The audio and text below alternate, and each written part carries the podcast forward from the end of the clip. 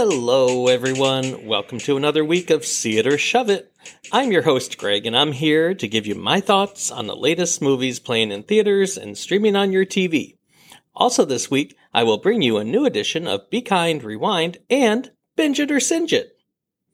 For our featured movies this week, four ladies go to the Super Bowl in 80 for Brady. Director M. Night Shyamalan answers the knock at the cabin. And Jennifer Lopez and Josh Duhamel prepare for a shotgun wedding. Let's get started. First, when four friends win tickets to the Super Bowl, they get the trip of a lifetime. This is 80 for Brady. Let's go to the Super Bowl. The Super Bowl is no place for four old women. This could be Tom's last one. He's almost 40. That's like 80 in people years. Yeah, we're 80 in people years. I just really need this trip. I can't believe we're actually here. Taking this one. He's cute. So you don't have any tickets? How much for four? 10,000. 10,000? Well, I have a 20 in my strap on. That's a fanny pack. If you wear it like this, it's a strap on. Wow. Legendary actresses Jane Fonda, Lily Tomlin, Sally Field, and Rita Moreno play Trish, Lou, Betty, and Maura, a group of girlfriends who are obsessed with football and Tom Brady. They have a superstition each Sunday during football season and believe that it is the key to the New England Patriots winning the Super Bowl in 2017. When a local radio station runs a contest to win tickets, they do what they can to win the tickets, which they appear to do. So it is off to the Super Bowl they go, where they have a weekend of their lives.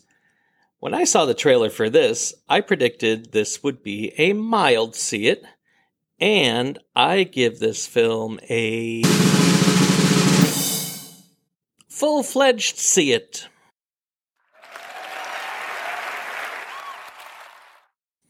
The trailer made this seem like it was going to be cliche nonsense about horny old ladies. In fact, I think that's how I referred to it.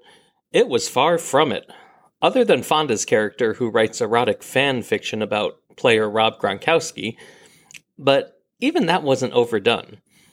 This film, inspired by a true story, was actually a touching tale on the gift of friendship, especially in your older years. There were many zany moments, and fortunately, when some of them were a bit groan inducing, they moved quickly to the next scene before it got out of control. This was written by the same writers of the very good film Booksmart from a few years ago, and again here, the story is peppered with an excellent balance of humor and heart. Eh, you know, it isn't anything that's going to add any awards to the already full shelves of Fonda, Tomlin, Field, or Moreno. You know, not at all. But these four have a wonderful chemistry with each other and should make more films together. This really was a surprise at how much I liked it. It's very, very good. Next, a couple faces the decision of a lifetime with world consequences at stake. This is Knock at the Cabin. We're not here to hurt you, but you have to stay here in the cabin with us. Families throughout history have been chosen to make this decision. Your family must choose to willingly sacrifice one of the three of you to prevent the apocalypse. We're not sacrificing anyone. For every no you give us, hundreds of thousands of people are going to die. It's really happening. Sweetheart, close your eyes. Will you make a choice? While enjoying a nice vacation, a couple, played by Jonathan Groff and Ben Aldridge, take their daughter Wen away to a remote cabin.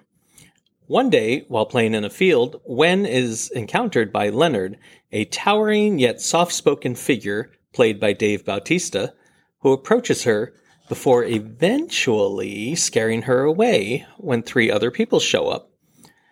When she tells her parents about them, they begin to panic when they hear a knock at the cabin door. Leonard and his group, played by Rupert Grint, Abby Quinn, and Nikki Amuka Bird, forcefully break into the cabin and share that they have each had life altering visions of an impending apocalypse. Armed with sharp weapons, they inform the couple that one of them will have to be sacrificed in order to prevent world doom. Facing resistance, they tie up the couple and try to convince them to believe in their vision before a plague is released on the world. When I saw the trailer for this, I predicted that this would be a see it. And I give this film a see it. Shyamalan's films have often been criticized for being lazy and disappointing. When he's good, he's really good, and when he's off, he's really off. Fortunately, this film, at just over an hour and a half, plays really suspensefully and had me engaged throughout. Bautista is so good here. His high school teacher is a portrayal of compassion and ferocity that he handles with a delicate balance. The rest of the cast is very good as well, and watching it, I was on the edge of who to believe and whether or not the sacrifice was going to be made.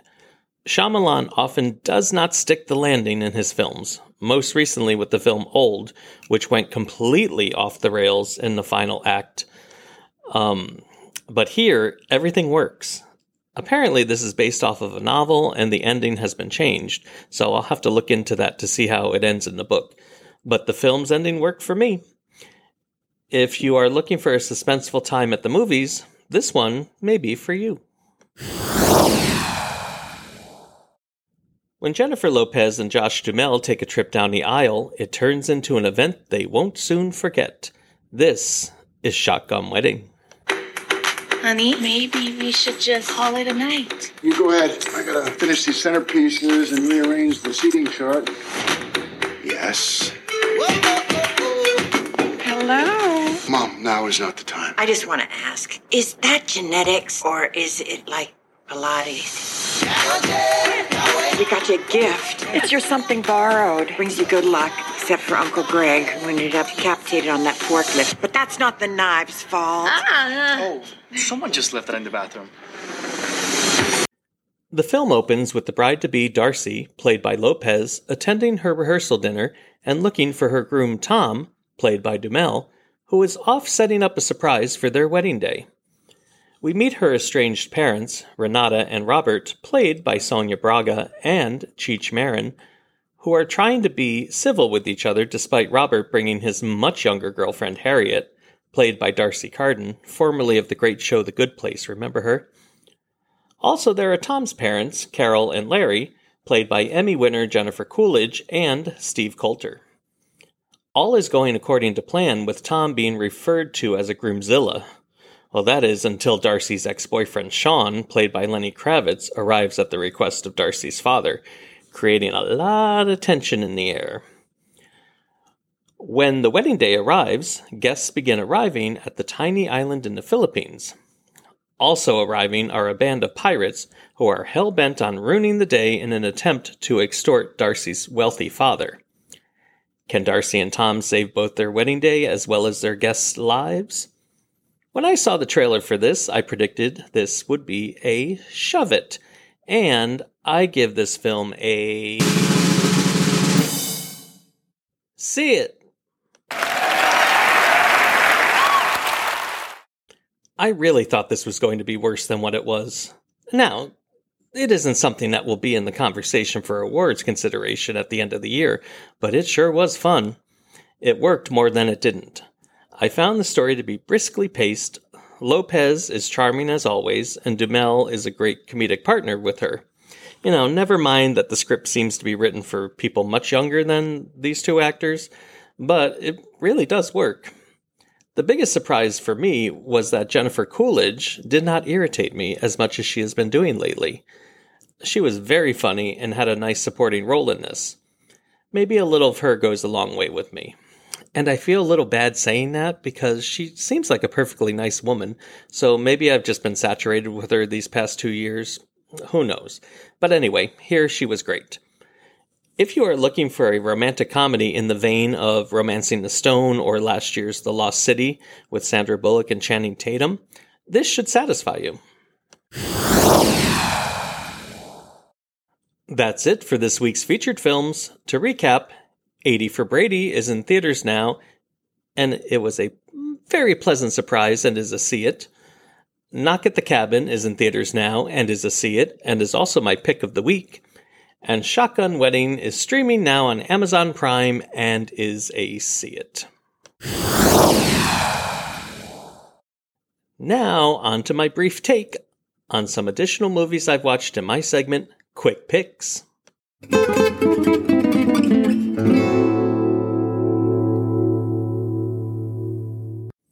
In the film Maybe I Do, Oscar winners Diane Keaton and Susan Sarandon are joined by Oscar nominated actor William H. Macy, as well as Richard Gere and Emma Roberts in a film about affairs gone wrong.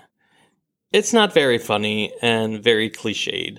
Um, and I was offended by the insinuation that going to the movies alone is cause for a mental breakdown. I do that all the time and I love it. Anyway, this is in theaters now and is a shove it. Rob Lowe stars in Netflix's recent release, Dog Gone, about a family searching for a lost dog. Yeah, it was just okay, and in the end, I don't think I'd watch it again, so I'm going to give that one a shove it too.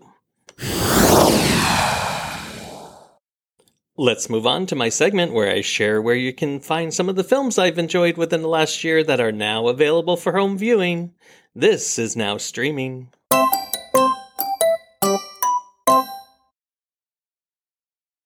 Spoiler alert is an emotional yet funny true story of a couple who go through a medical crisis.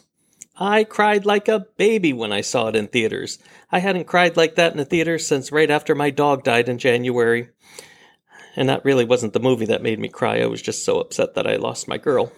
Anyway, spoiler alert is now streaming on Peacock, and you can hear my full review on episode 48. Now it's time for my segment where I look at films from the past. This is Be Kind, Rewind.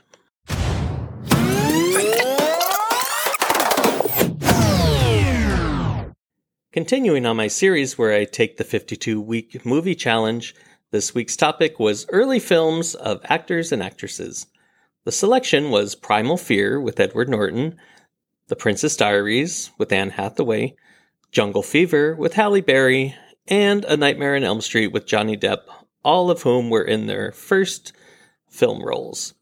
I put it up for a vote on Instagram, and the winning choice was The Princess Diaries. Mia Thermopolis had it all, but only in her dreams. As always, this is as good as it's gonna get. Her real life was completely ordinary. You're way tense. But now, something's about to happen Your grandmother called. This is the first time she's ever contacted us. What you want? that will change everything. I am Queen of Genovia. Whoa, whoa. And you are Princess. Shut up! Released on August 3rd, 2001, The Princess Diaries stars Julie Andrews as Queen Clarisse and a then unknown Anne Hathaway in her debut film as Mia Thermopolis. The Garry Marshall directed movie tells the tale of Mia, a nerdy, unpopular high school student living in San Francisco with her single mother. One day, Mia's estranged grandmother, Clarisse, informs her that she is the sole heir to the kingdom of Genovia. Clarisse has her work cut out for her as she is intent on making her granddaughter the rightful and refined princess she needs to be by enrolling her in princess lessons. The film takes audiences on a journey reminiscent of The Ugly Duckling as Mia becomes the Princess of Genovia. The film was an unexpected success, grossing more than 165 million at the box office and spawning a successful sequel 3 years later, and making a star out of Anne Hathaway, who would go on to star in such films as The Devil Wears Prada, Brokeback Mountain, and Bride Wars. She earned her first Oscar nomination in 2009 for her lead role in the gritty Rachel Getting Married, and winning in 2013 for her supporting turn in the big screen adaptation of the hit musical Les Miserables. If you'd like to go down memory lane and rewatch The Princess Diaries, it is available for streaming on Disney Plus. Next week's Be Kind Rewind topic is a film with subtitles. Come to my Instagram later this week to vote on which of my choices I should focus on, and the post with the most likes will be the one that I choose. Now it's time to move on to Binge It or Singe It. With director M. Night Shyamalan being a part of our featured movies this week, I figured for Binge It or Singe It, I'd focus on his super spooky Apple TV Plus series, Servant. Where did you find her? She is wonderful with Jericho. And if my baby trusts her, so do I. How much did those boys tell you about what happened? What if she wakes up? What if she remembers?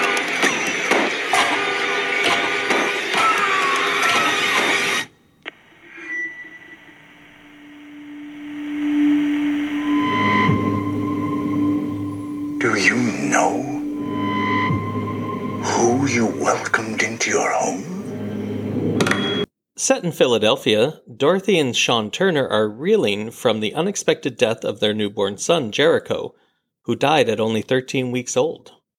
The couple is played by Six Feet Under alum Lauren Ambrose and Toby Kebbell, whom you may recognize from Kong Skull Island.